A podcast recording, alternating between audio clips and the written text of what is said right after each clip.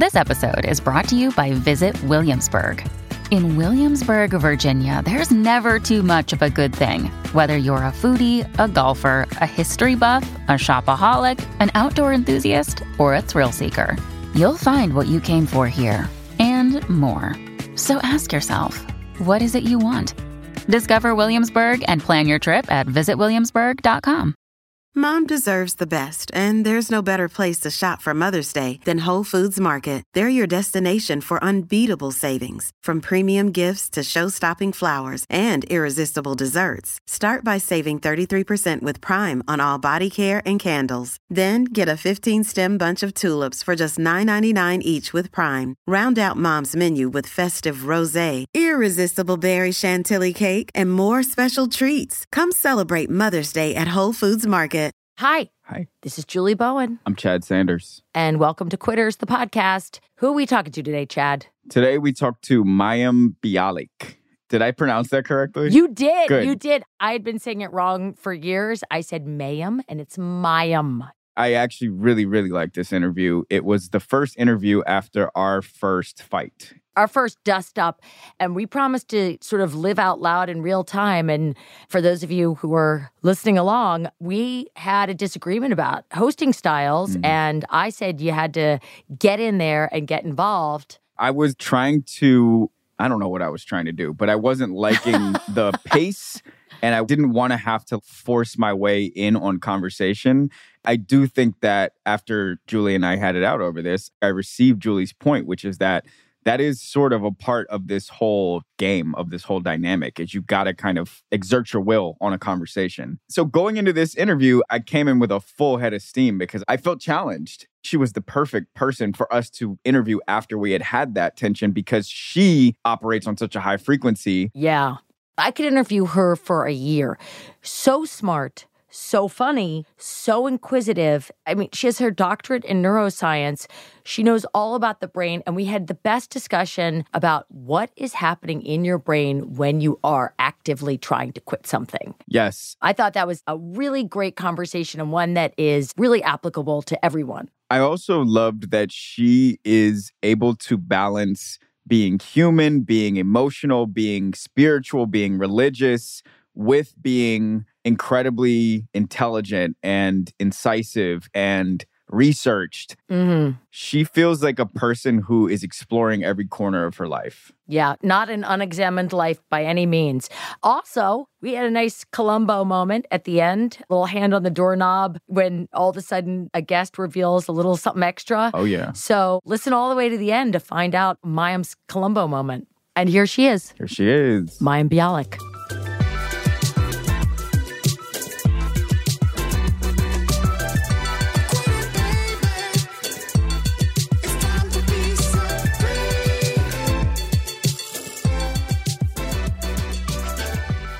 Welcome to the Quitters Podcast, Mayim Bialik. We are very, very excited to talk to you today. I'm very excited to be here. Thank you. I'm most excited because I really want to pick your brain not only about the things that you have quit and the quits that you want to quit, but about what happens in your brain when you decide to try and build a new neural pathway. I can talk about all those things. You can. Can I say why I'm excited? Also, hi, Mayim. Um, I'm Chad. Hi, Chad. I am excited because you have a lot of Hollywood outsider imposter syndrome stuff. And I have that too. I have insider imposter syndrome. I have outsider. imp- I got all the imposter syndromes. Yeah. You do? I want to know about it. Oh yeah, I have all the things. I mean, I don't know where to start. You said that you spent like 12 years outside of this prism with the normal people. Why did you come back in here with the non normal people? Well, you know, I was a child actor. So I started acting professionally at 11 and a half, and I was on a series from 14 to 19. That was an interesting way to grow up. I did. I left the industry for 12 years. I went to college. I went to grad school. I met the person that I eventually married. I had two kids. I was out in the world. And I came back for a really ridiculous reason. I ran out of health insurance. I had a toddler and a newborn. I was a grad student, as was my husband at the time. We were married, and our insurance was running out. I've never acted as an adult. You know, last time I had acted was, you know, formally when I was 19. I did a couple episodes of Curb Your Enthusiasm in those years when I was in college, but I figured if I can just get insurance, like if I can just get a couple guest spots, you get your SAG insurance back, I was going to try. I had never seen The Big Bang Theory. I thought it was a game show. I sort of accidentally got back into the industry. Did not think I would be a regular on a TV show. Like I was teaching, I was teaching neuroscience, I was teaching high school biology in the homeschool community. I tutored piano, I tutored Hebrew. I was that mom with a baby strapped to her chest who had hair down to my butt and had no idea what bra size I was anymore because it didn't matter. So like I was out and just when I think I'm out, they pulled me back in. and here I am for insurance. yeah, for insurance, for money, which makes sense. So you've had a couple of quits. You quit Hollywood.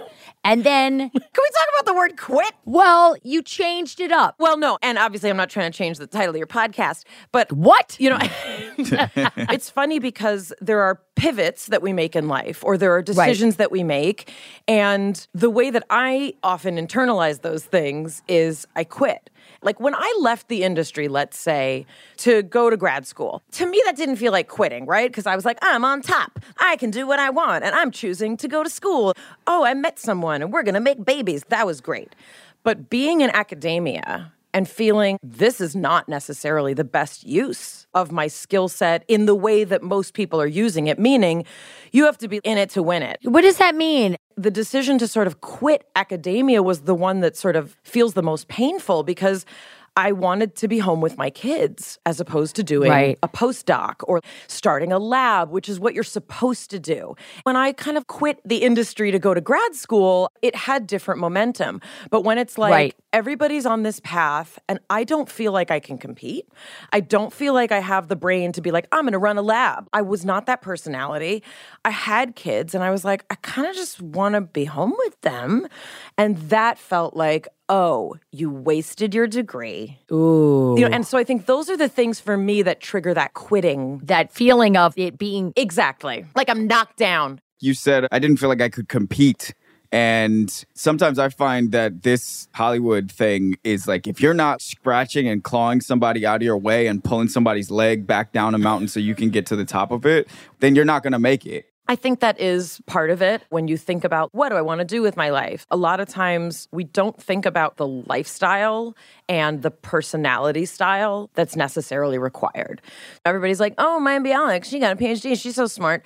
I was like the dumbest person in my class. And I'm not saying that my class was dumb, but I'm saying that I was not a natural scientist. I clawed my way into science as someone who came to it late in life. I was literally struggling to keep up. I originally wanted to go to med school. I didn't have the grades. My brain wouldn't hold the kind of categories of information in the way that you have to hold it to regurgitate it and take the MCATs and get to med school. Did you try that? Did you go down that route and then abandon ship? Yeah, I was. Uh, a, you're like, wow, your whole life has been quitting. Yeah, I was pre med. Also, I was raised by this mom who was like, you can do anything. Put your mind to right. it. You can run the world. And I'm like, yes, I can. And I was like, oh no, organic chemistry was, you know, you cannot even get a B you're saying those other people were smarter, but they were also more resilient emotionally. And I think that's part of it too. I didn't have that in me. There are certain that you can hit the milestones, you can defend your thesis.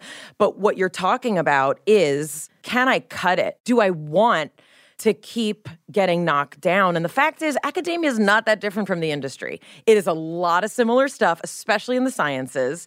It's hard to be a woman. If you're attractive, they say you slept your way to the top. If you're not, it's like, oh, she can't get a man. She might as well be a scientist. In academia? Totally. I really want to boil this down though, because I'm stuck on the idea is it that they were smarter or is it that they just wanted to? No, I'm really thinking this could apply to anything, right? You go in with passion. Mm. But what it is really about is a different kind of resilience.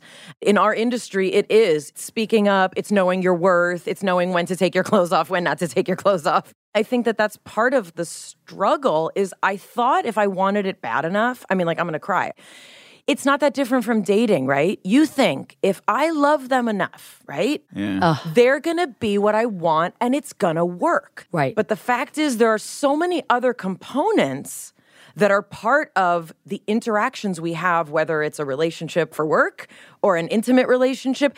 Me wanting it bad enough, I thought was going to see me through. And what it did is it saw me to a certain level. Mm. And then I was like, oh, but I'm still not the person that I wanted to be in this position. And you didn't know it until you got there. No, it's kind of like the first three months of a relationship. This is great. I found this person. Right. And sure, I was in grad school for seven years and I did my undergrad for five. You keep it going. Also, having kids was also, oh my gosh, I care more than I thought I would about being home. There's not a right or wrong way to do it. Some women don't want to do that, and that's totally fine. But for me, I can't try and do a postdoc if I also want to be nursing on demand. It's just not going to happen. Right. Right. Sorry, Chad, you wanted to say something. No, this is great. I was literally going to say, you're smart. I came here. I got so ready over these last 12 hours because I know your story. I know you're kind of a nerd. And my ego is in my brain. And I'm like, this is a smart off. Here we go. Not actually. And then look at her. She rolls over and shows you her soft underbelly and says she's going to cry. So, what specific part of that was the part you were going to cry about? Well, it's the part that hurts so badly when you find out something's not for you or mm. that it's not a perfect fit. Mm. I think that's why when I think of quitting, right?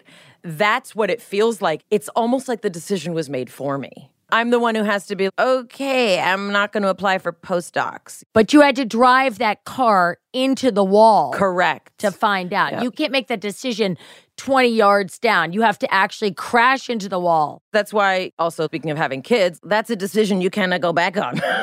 Mm-hmm. Yeah, you can't undo it. Right, you can outsource obviously certain aspects of it, mm-hmm. but yeah, with academia, it was also being a public person. The expectations are so high. Like Mayim Bialik is getting her PhD, and then of course you hear, "Oh, you wasted it. You wasted it, and you were home with your kids." Did you ever have a period in your academic life when you stopped being Mayim Bialik, when kids had aged out? You know what I mean? You were teaching kids that were too young to have Right. really related to Blossom, which was, you know, your kid star TV Mm-hmm. show. Because I know my kids would recognize you Right. from Big Bang. Sure. But when you were on Blossom, I mean, that was Mayim Bialik, Mayim Bialik. Right. It was everywhere all the time. So did you ever have a period where you were just Mayim Bialik, the professor, or Mayim Bialik, the teacher, and not, oh, weren't you Blossom? I feel like I'm in therapy now. the answer is no. And this is not, oh, feel bad for Mayim Bialik. There was a point, for example, when I was TAing, when I was a teacher's assistant in college, I was TAing undergrads. I was a grad student. Yeah. They didn't know me. I wasn't on Big Bang yet. You know, it was this kind of in between zone. But still, there was always that guy in the front row who's like, I loved you in beaches. Right. There's always There's that always one. that guy. and also, professors knew me. In my first final, the first quarter I was at UCLA, a professor brought his kids to my final so they could meet me. They took off school so that they could meet me. They were little. Wait, what? Do you like that or do you hate that? I or needed to something do in between? well on my final. Hey, it's Kaley Cuoco for Priceline. Ready to go to your happy place for a happy price? Well, why didn't you say so? Just download the Priceline app right now and save up to 60% on hotels. So, whether it's Cousin Kevin's Kazoo concert in Kansas City, go Kevin, or Becky's Bachelorette Bash in Bermuda, you never have to miss a trip ever again. So, download the Priceline app today. Your savings are waiting. Go to your happy place for a happy price.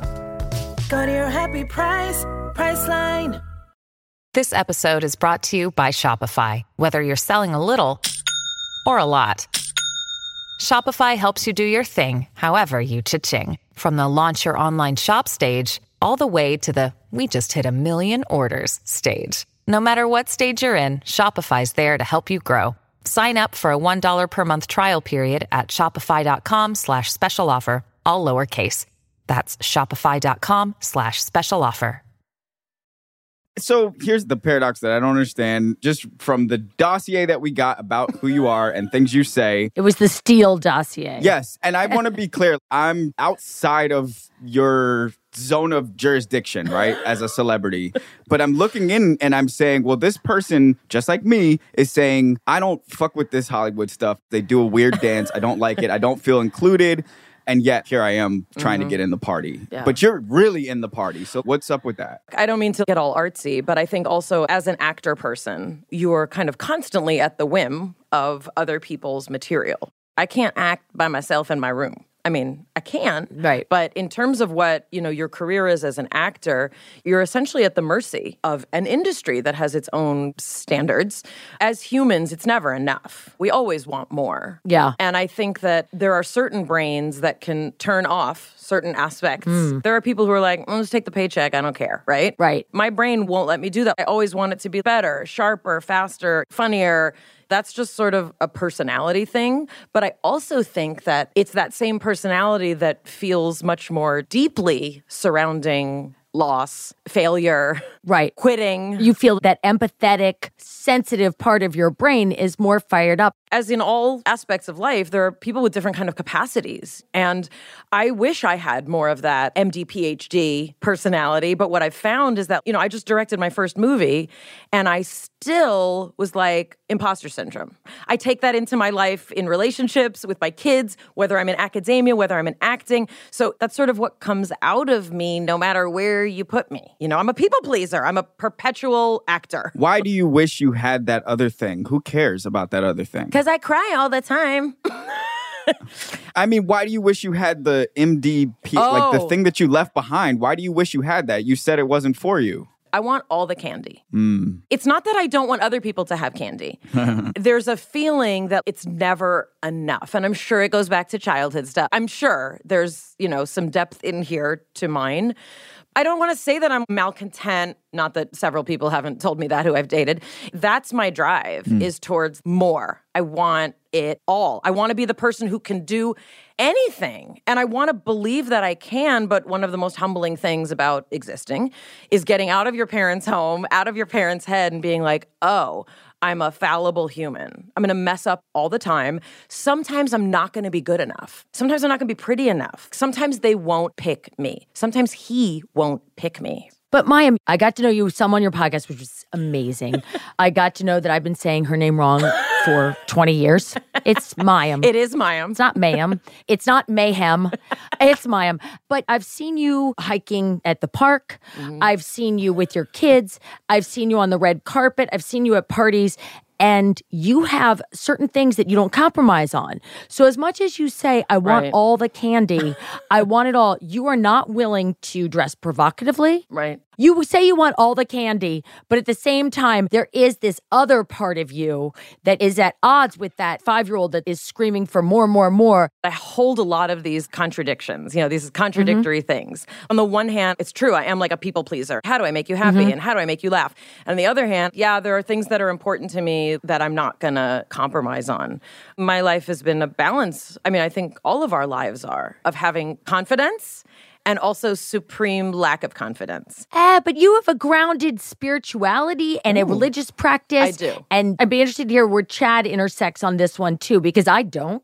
And hmm. I will tell you, without a core belief system, which can come from a family or it can come mm-hmm. from a lot of different places, a church, a religion, a philosophy. You're saying a lot of us hold these contradictions. Mm-hmm. There's a lot of people that just get sucked wholesale Right. into should I get bigger boobs? Right. Should I work out more? What about if I dye my hair this way? That becomes the entire drive and looking at the social media and how many clicks and likes do I have. So it isn't everybody that has that. I'm very curious what Chad has to say. I have the same kind of fears and insecurities I think that a lot of women in particular do. It's a conscious choice that I make to not engage in social media because it is so upsetting to me. I feel like I can't compete. Mm. That's the essence of that quitting feeling, right? That you start tapping into. I can't compete. Peace out. There's a certain amount of forced regulation I have to do so that I can still wake up every day and be like, I'm okay. A lot of that for me does come from a grounding in a consciousness of something larger than all of us. Even the people who don't believe, there's still gravity. We all believe in gravity, right? For example, I do believe there is a consciousness that understands my path, everybody's path, better than I do. I can tap into something that is a notion of safety and comfort and companionship. My concept of God, spirituality, is we all believe in gravity. I may choose to recognize the beauty of the universe with ritual, because I belong to a people that are thousands of years old. Or I may choose to just say, like, oh, the sun came up again. To me, it's the same belief system. My rabbi once said, if God didn't exist, we'd have to invent God because we do. We want a sense of comfort and not being alone. I know that there is something that I can tap into that makes me believe that it will be okay, even if it's not the okay that I would have planned. Hmm. Yeah, yeah, that's really well said. If you're struggling to lose weight, you've probably heard about weight loss medications like Wegovy or Zepbound, and you might be wondering if they're right for you. Meet PlushCare, a leading telehealth provider with doctors who are there for you day and night to partner with you in your weight loss journey. If you qualify, they can safely prescribe you medication from the comfort of your own home. To get started, visit plushcare.com slash weight loss. That's plushcare.com slash weight loss. plushcare.com slash weight loss. Another day is here, and you're ready for it. What to wear? Check. Breakfast, lunch, and dinner? Check. Planning for what's next and how to save for it? That's where Bank of America can help. For your financial to-dos, Bank of America has experts ready to help get you closer to your goals. Get started at one of our local financial centers or 24-7 in our mobile banking app. Find a location near you at bankofamerica.com slash talk to us. What would you like the power to do? Mobile banking requires downloading the app and is only available for select devices. Message and data rates may apply. Bank of America and a member FDIC. I'm projecting this on you a little bit, but I think you know you're smart and talented also, and you have sort of a conquering spirit a little bit. Oh. And you also said you're competitive. So I think a part of you is I'm not going to give power to the thing that they think is the decorum here. Mm-hmm. Is that a fair assessment? It is fair, but it is not without a tremendous amount of angst Of course. Of course. and self doubt, you know? Yeah, no doubt. I can see that on you in two seconds, just in how you talk about your experience. But I do agree, knowing that something bigger than me, knowing that God is in control of all of this, it takes a lot of pressure off of me. I don't think of power or progress as incremental. I think of it as very binary. Mm-hmm. If God has the power, then nobody else has any. and so that means just we'll choose my number one enemy most of the time. Studio exec, you have none. If you think my project's not gonna go, that's fine for you to think that, but it's gonna go because God said so. It might have to go through another vessel. Yeah, you can replace the word God with the universe, with energy. It doesn't have to be this sort of, you know, monotheistic Judeo Christian concept. If you believe that the universe has two answers, and instead of yes and no, the answers are yes and not now, Ah, you will be in so much more acceptance of the daily goings on. And it creates a lot less stress than the way I was living before I kind of had that consciousness. when did you develop this then? Once I left my parents' home, I went to college at 19. That was kind of the first stage. But honestly, that decade after leaving one's parents' home, especially if you grow up with mental illness and with the kind of challenges that I grew up in, it took about a decade to start wiggling through seeing what my 20s were like as an independent person. And really, my journey began, yeah, about 29. I started going to 12 step programs to seek support for the kind of childhood I was raised in. But I have utilized the rooms of the 12 steps in terms of acceptance and a connection with something bigger than me that has a larger plan rather than the one that a lot of us are raised with, right? If I do this, I'll get this prize. Right. Or if I pray the right way, I'll get the man of my dreams. But that's the child in all of us that thinks that we're in control. Correct. It's that grandiosity of the six year old that says, oh, it must be my fault. Correct. If my parents hit me because I didn't do it right. And if I am good enough, I get candy. Correct. And that six year old is driving the bus for so many of us. Well put. I think of her all the time and look at her and go, What do you need? Mm. What do you need? Because I'm a grown ass woman. What do you need right now? And usually it's just sort of this acknowledgement, Yep. slowing down and saying, Yeah, you want all the candy. You want someone to love you. And once I can see it in a six year old version of myself next to me, it's easier to go, But I'm the grown up. I'm not going to let that happen. And this is a great place to, you know, start talking more about brain stuff. Good. You know, if you want to kind of like do. go to that level because there's nothing that just happens Mm-hmm. without there being a physiological or chemical response or activation. So even emotions, that's the release of neurotransmitter. Right. You know, I hate to tell people that I can break down love if you'd like, you know, it's like a thing. And that's not to say that I don't believe in some soul component and some connection that is outside of the description of the world of science. But what you just talked about, that is essentially a dip into mindfulness. Right. Because what you're doing is you're saying, my conscious state is being hijacked Yes. by a state from another time, another place. Yes. And the ability to then filter that out sort of practically and also the emotional processing that comes when you say I'm not that child anymore. That's where maturity comes from that we all want. Smoke should be coming out of your ears on a daily basis. That's how hard our brains are working.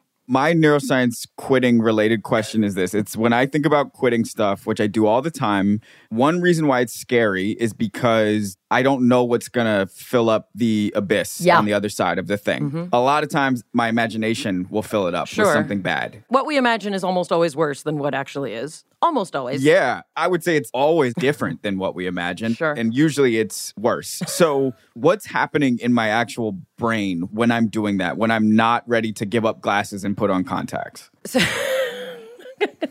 All right. I have a friend whose his brain is kind of like a computer.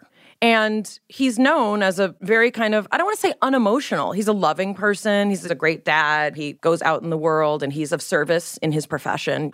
But when it comes to the way he approaches interpersonal stuff, it's very, very detached from the kind of complex emotional processing that I do. Right? I got to mm-hmm. talk it out, think about how it applies to my childhood, go to therapy. If it's a relationship thing, like we go together, we work it out. And for some people, it's much simpler. That's the difference in brains. And it's our environmental upbringing. It's how we were raised. So for some people, the logical brain is more able to take over. But is that because as a child that was encouraged? Is that because those neural pathways were reinforced? I will say, with this person that I'm thinking of in particular, yes, I would describe his childhood as not chaotic, not tumultuous. For example, there was no alcoholism. There was no corporal punishment. He was not physically hit. So Right. I'm just painting the picture. And I'm not saying these are like the fail safe things, but I'm saying when I think about his childhood versus mine, it's no wonder that I rev high. And I have, Chad, what's called a hypervigilant brain. Mm. I have a brain that is always scanning. If the door opens, I have to turn around, even if I know mm. who's going to be coming in.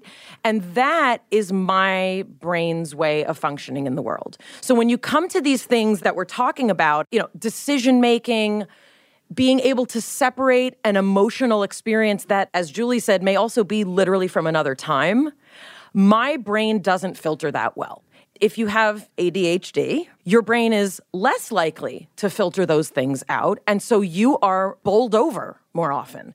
If I go to the supermarket, it's a very large production because I am incredibly overstimulated by people, things, sounds, social interaction. I'm just a hoot, you know, in the DSM 5 categories.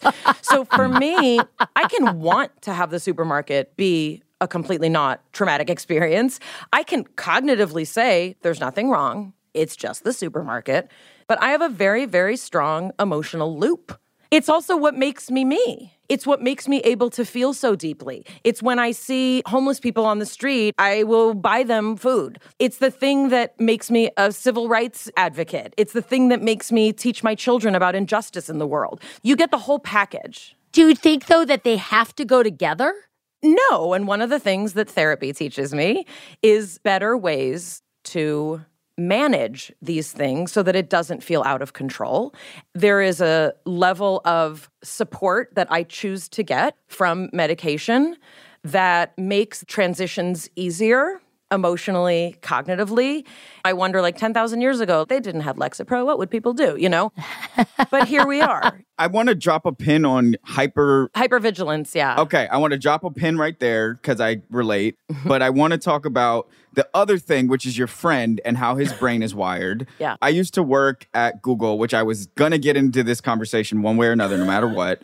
The bosses there all claim to be wired like him. Mm, totally. They think that's the best shit in the world is to be wired logically and Yeah. to live outside your body. And I sometimes wonder, do you guys have sex? How do you guys dance? Do you ever go to a basketball game?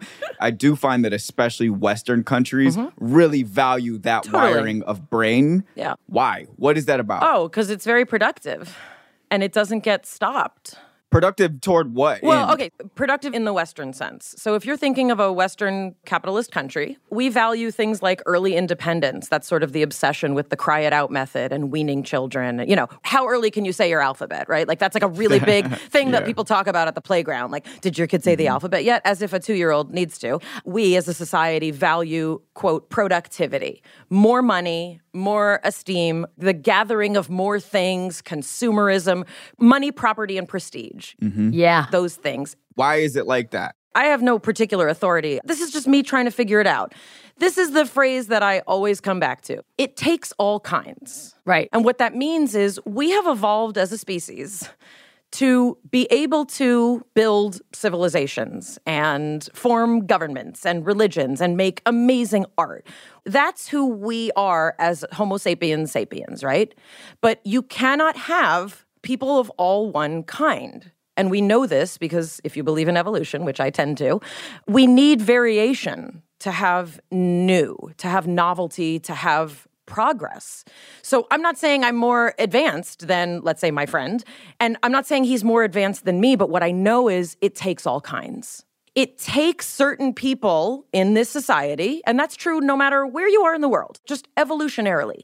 It takes people who can interpret other people's dreams. It takes people who know how to help women give birth. It takes people to know how to care for a sick child and when to let a baby go. That's the structure of a lot of society has been how do we keep the species going? And then it takes people who are hunters and who will not be felled. They will not be brought down by fear. Right. Mm. Because if we are brought down by fear, we don't have meat to eat. We starve. Correct. Right.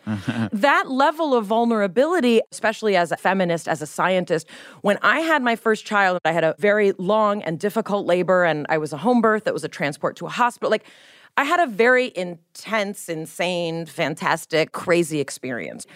It brings you to your knees. And I remember at that moment, I was like, oh. And not that everyone needs to have a baby to learn these lessons. For me, though, I could not fight the bear right now. Right. You would need somebody to protect you right now. Correct. I need a community, and if I can't nurse, I need her to. And if I can't hunt for my food, that's what that person's for. And then I need someone to hold my hand when I'm crying because I'm in pain. I need that person, right? And there's a lot in here also about the structure of just society and what women used to do for other women that our society really doesn't do anymore, right? Like childcare. Yeah. Birth and labor was the domain of women for almost all of history. So there's all these shifts that happen in our culture, but you still have that variability. And we need it, you know, we need it. You have answered the question with great authority. and I dropped a pin, if I may just go back to it. The Hypervigilance. hypervigilance. How did you scan this particular environment as you've been sitting here? Because you've set a couple boundaries. I've noticed them, and I like Yeah. how you do it. And I'm like, I'm going to do that. Call Yeah, me a therapist. right?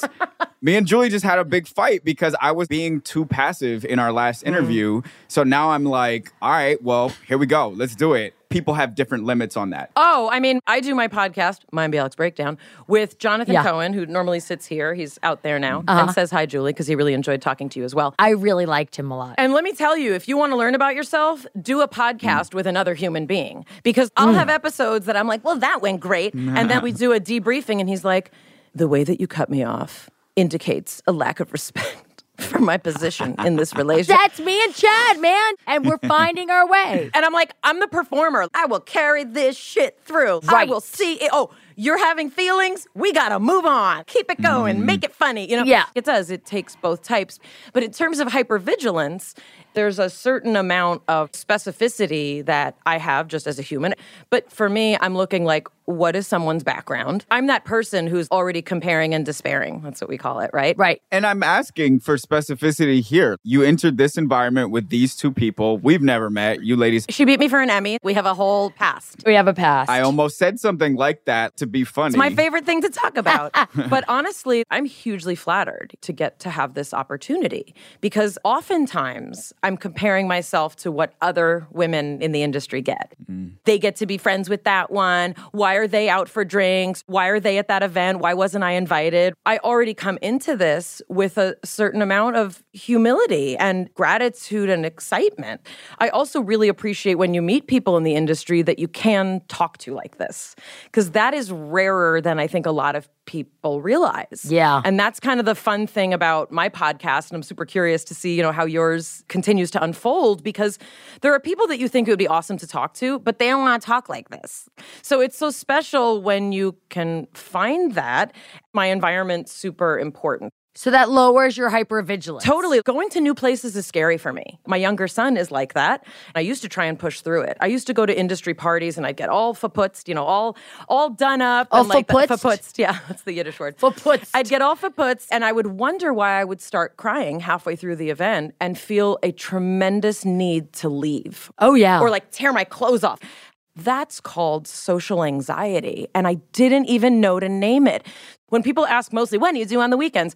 I go to the therapy sessions that I can't go in the week because I'm working.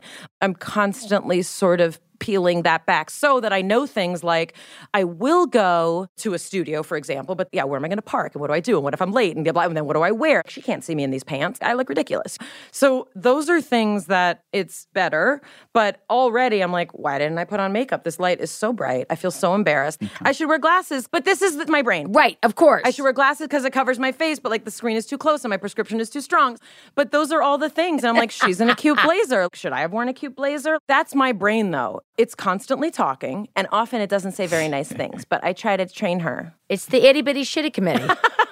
They're all up there, Judgment Row. I want to circle back to when you quit academia, Yeah. and I want to tie this to the brain. Your brain makes neural pathways, and they're stronger when you're younger. Is that right? Um, like, say more. Well, my understanding, it's like a shoots and ladders kind of a situation ah. where, in order to survive, we identify things quickly, like, oh, tiger coming to eat me. Right. Bad. so that you don't have to re identify the tiger and the danger every time Right. you see it. You go, tiger bad. Got it. Yep. So we have certain things in our brains that get more hardwired than others oh, oh, oh, oh, okay. from when you're young. Okay, great. Well, can I just tweak it a little bit? Yes, yes. The idea is that in its formative years, the brain is very plastic. What happens is a pruning process. So you're born with more cells than you need. What happens is in that first year, things start falling away. It's an overcompensation by the universe to see what you need and where you need it. And so this pruning process starts. What do we really, really need in this first year? Mm-hmm. They need human interaction with their primary caregiver. That's literally it. And they need to eat and sleep. In those first years in particular, you lay down a canvas that then the rest of your life is painted on. So, early experiences, especially those that are coupled with emotional content, whether that be love and attachment, fear, pain, they're like grooves. And they're deeper the more intensely they are coded for. And what you're talking about in terms of trauma, I just want to kind of make a distinction. What happens with trauma, especially to a young brain, or really any significant negative thing, is you get a pathway that can be very easy to keep sliding into. It's like the worst deja vu ever if you have trauma, because you keep locking into a path that has been strongly ingrained, especially if it has fear, pain, anger attached to it. And as you get older, what the brain will do is it will start making associations that aren't necessarily relevant. And my boyfriend reminded me of this last night when I got really reactive and upset about something. And he was like, That's not me. That's not this. Right. Hmm. That's right. Those pathways become what we call organizing principles. So it could be I'm unlovable, I'm ugly. If I have needs, they won't get met, so I better not have them. Shut up, you deserve it. Those are the organizing principles that then we go into the world with, and we're like, who wants to date me? I'm gonna swipe this way. They look good. Is that the fancy scientific way of describing the inner child? Is that the same thing? I actually prefer to call it the timeless child because the inner child concept really rubs me the wrong way. It's like, oh, she's weak. But when I think of the timeless child, yes, I think scientifically what you're explaining is the part of you that does not forget. Hmm. Right. So we're going to take it from you, Mayim Bialik. We know that it's different for everybody. There's different brains that are wired different ways. Sure. But for you, when you get to the point in academia where you go, I am actually walking away from this. What happens in your brain? Well, I can tell you what happens in my body when you just say it. it feels like something bursting in not a good way. Really? Just you talking about it, I got chills up the back of my neck. This is a somatic reaction. I've never really talked about it this way, and it is. It's very painful for many of us. When we get in that zone of either I need to quit or I can't do it, what happens is all of our organizing principles are reaffirmed. So the darkest, saddest parts of you Oh. can get poked. And that's where the word quitting can have this negative connotation. It reinforced for me, I've never talked about this. You shouldn't have left acting. You really are just cut out for being told what to do. These are the organizing principles, right? Yeah. I mean, this is what's going on in my head. Someone can make money off of capitalizing on me, and that's an easier path than something I'm not as good at. Ah. So, my purpose is to make money for other people. My personal desires or passion or interest didn't cut it, Mayim. So when you had kids, did it give you a way to go back to your organizing principles because you had this thing that needed to be taken care of? So following your passions and your dreams of being a neuroscientist was not as rewarding, but with these kids, you could put them first. Yes, and add hormones, add Yeah. a history of mental health challenges, which then keep shifting every time you have a hormonal shift. Oh yeah. And then add that much as I loved dedicating that time to my children, it's a very different lifestyle.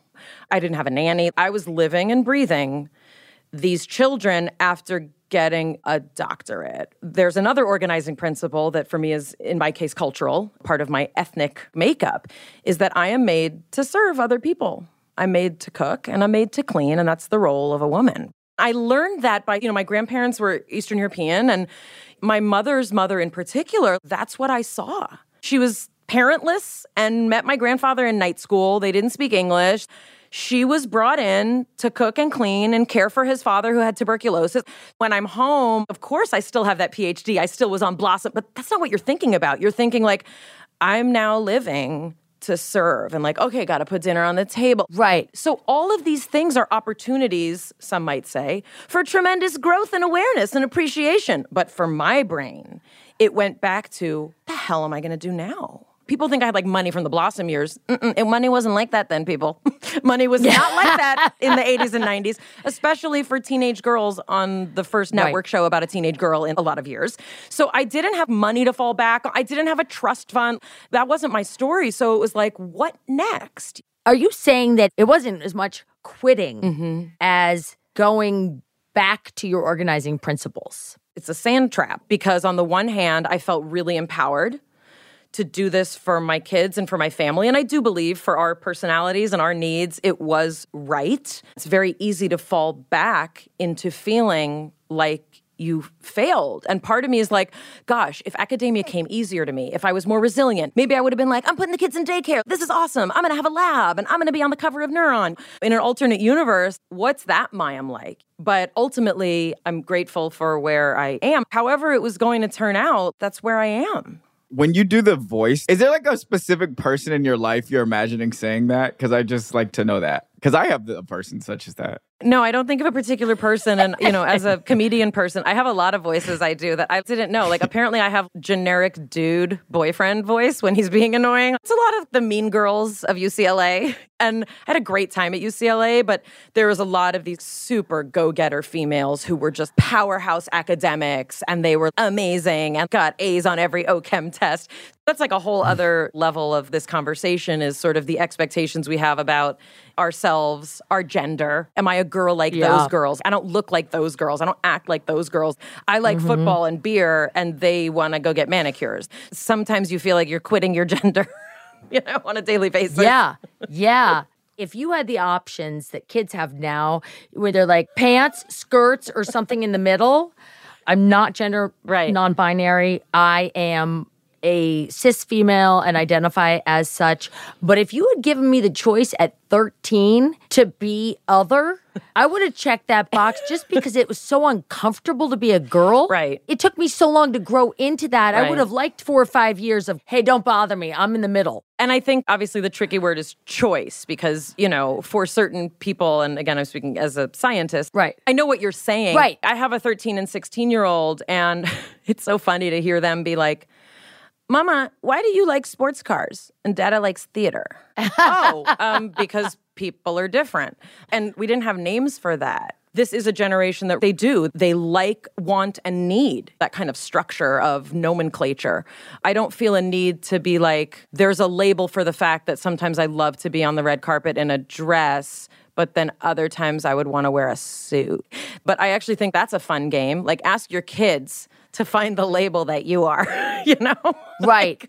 Fitting into female paradigms can be really overwhelming, especially as a child star. Totally. And a female child star who does not fit the blonde, blue eyed, Totally. Cheerios eating little girl. Totally. I had this conversation literally at work yesterday.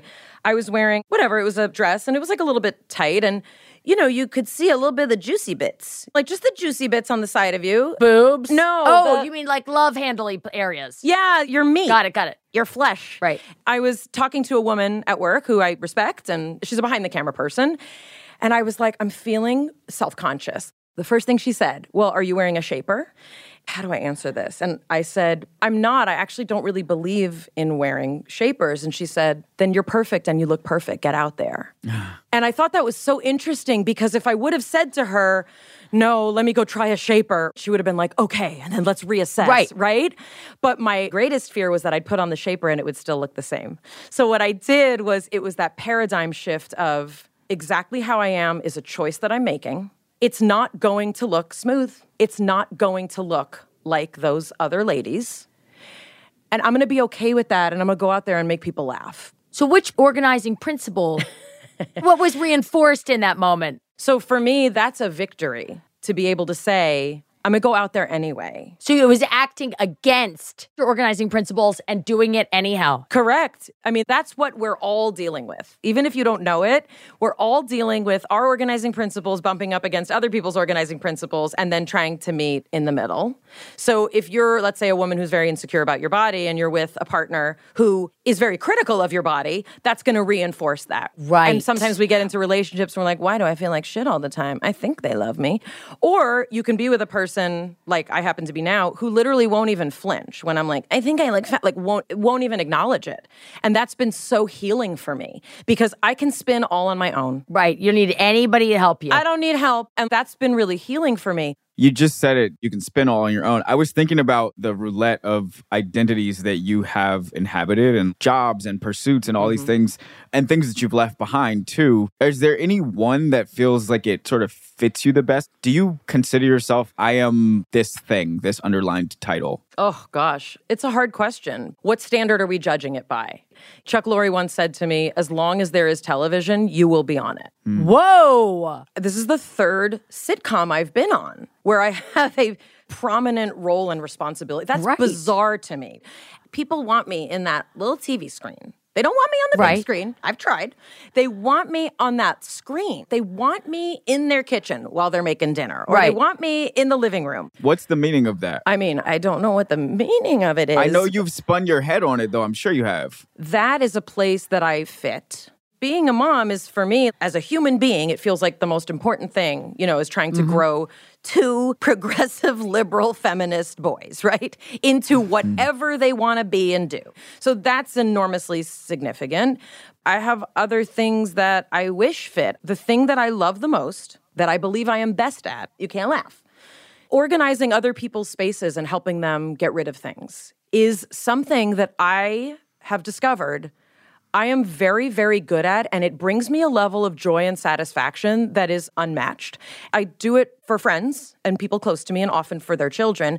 The process of analyzing what a person needs emotionally from their space And being able to help them realize that in a way that is gentle and honors their sentimentality, their hoarding issues, whatever it is.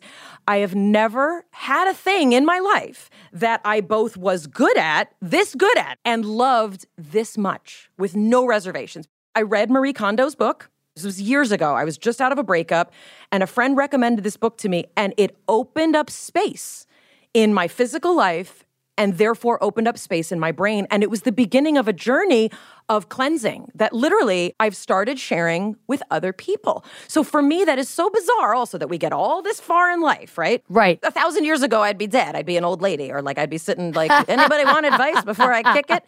But for me, it tells me a lot about me. There's an energy to that kind of work. There's a purpose. There's a connection with humans, and there's solitary work, which I love. It's physical. I get, you know, out of my body and into other space.